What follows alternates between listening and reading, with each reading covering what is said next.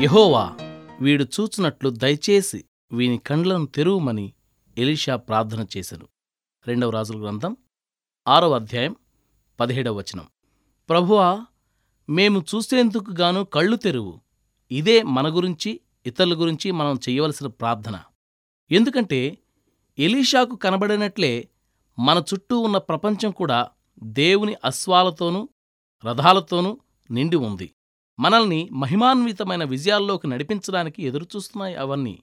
కాబట్టి ఇలా మన కళ్ళు తెరవబడినప్పుడు మన జీవితంలోని సంఘటనలన్నీ ప్రాముఖ్యత గలవైనా లేనివైనా మన ఆత్మల పాలిట రథాలని మనం చూడగలుగుతాం.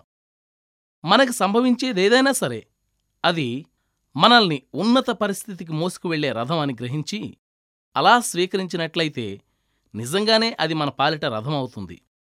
అలా కాని పక్షంలో చిన్న చిన్న సమస్యలు కూడా మనల్ని భూమిలోకి అణగదొక్కే రథచక్రాలవుతాయి. వాటిని ఎలాగ ఉపయోగించుకోవాలన్నది మన మీదే ఆధారపడి ఉంది. ఆ సంఘటనలు ఏవి అన్నదానిమీద కాదు వాటిని మనం ఎలా స్వీకరిస్తున్నాము అన్నదాని మీదే అంతా ఆధారపడి ఉంది. మనం క్రింద పడిపోయి వాటి క్రిందికి వెళ్తే మన మీదుగా వెళ్ళిపోయి మనల్ని అట్టడుక్కు తొక్కేస్తాయి అవి.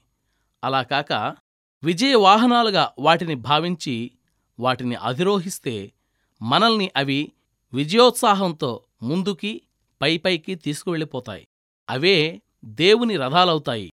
చప్పగా చల్లారిపోయి కూలబడ్డ ఆత్మ కోసం దేవుడు ఏమీ చెయ్యలేడు అందుకే శత్రువు చేసే మొదటి పని ఏమిటంటే మన వ్యక్తిగత జీవితాల్లో గాని మన సంఘాల్లో గాని నిరాశ నిస్పృహలను రేకెత్తించి కూలబడేలా చేస్తాడు.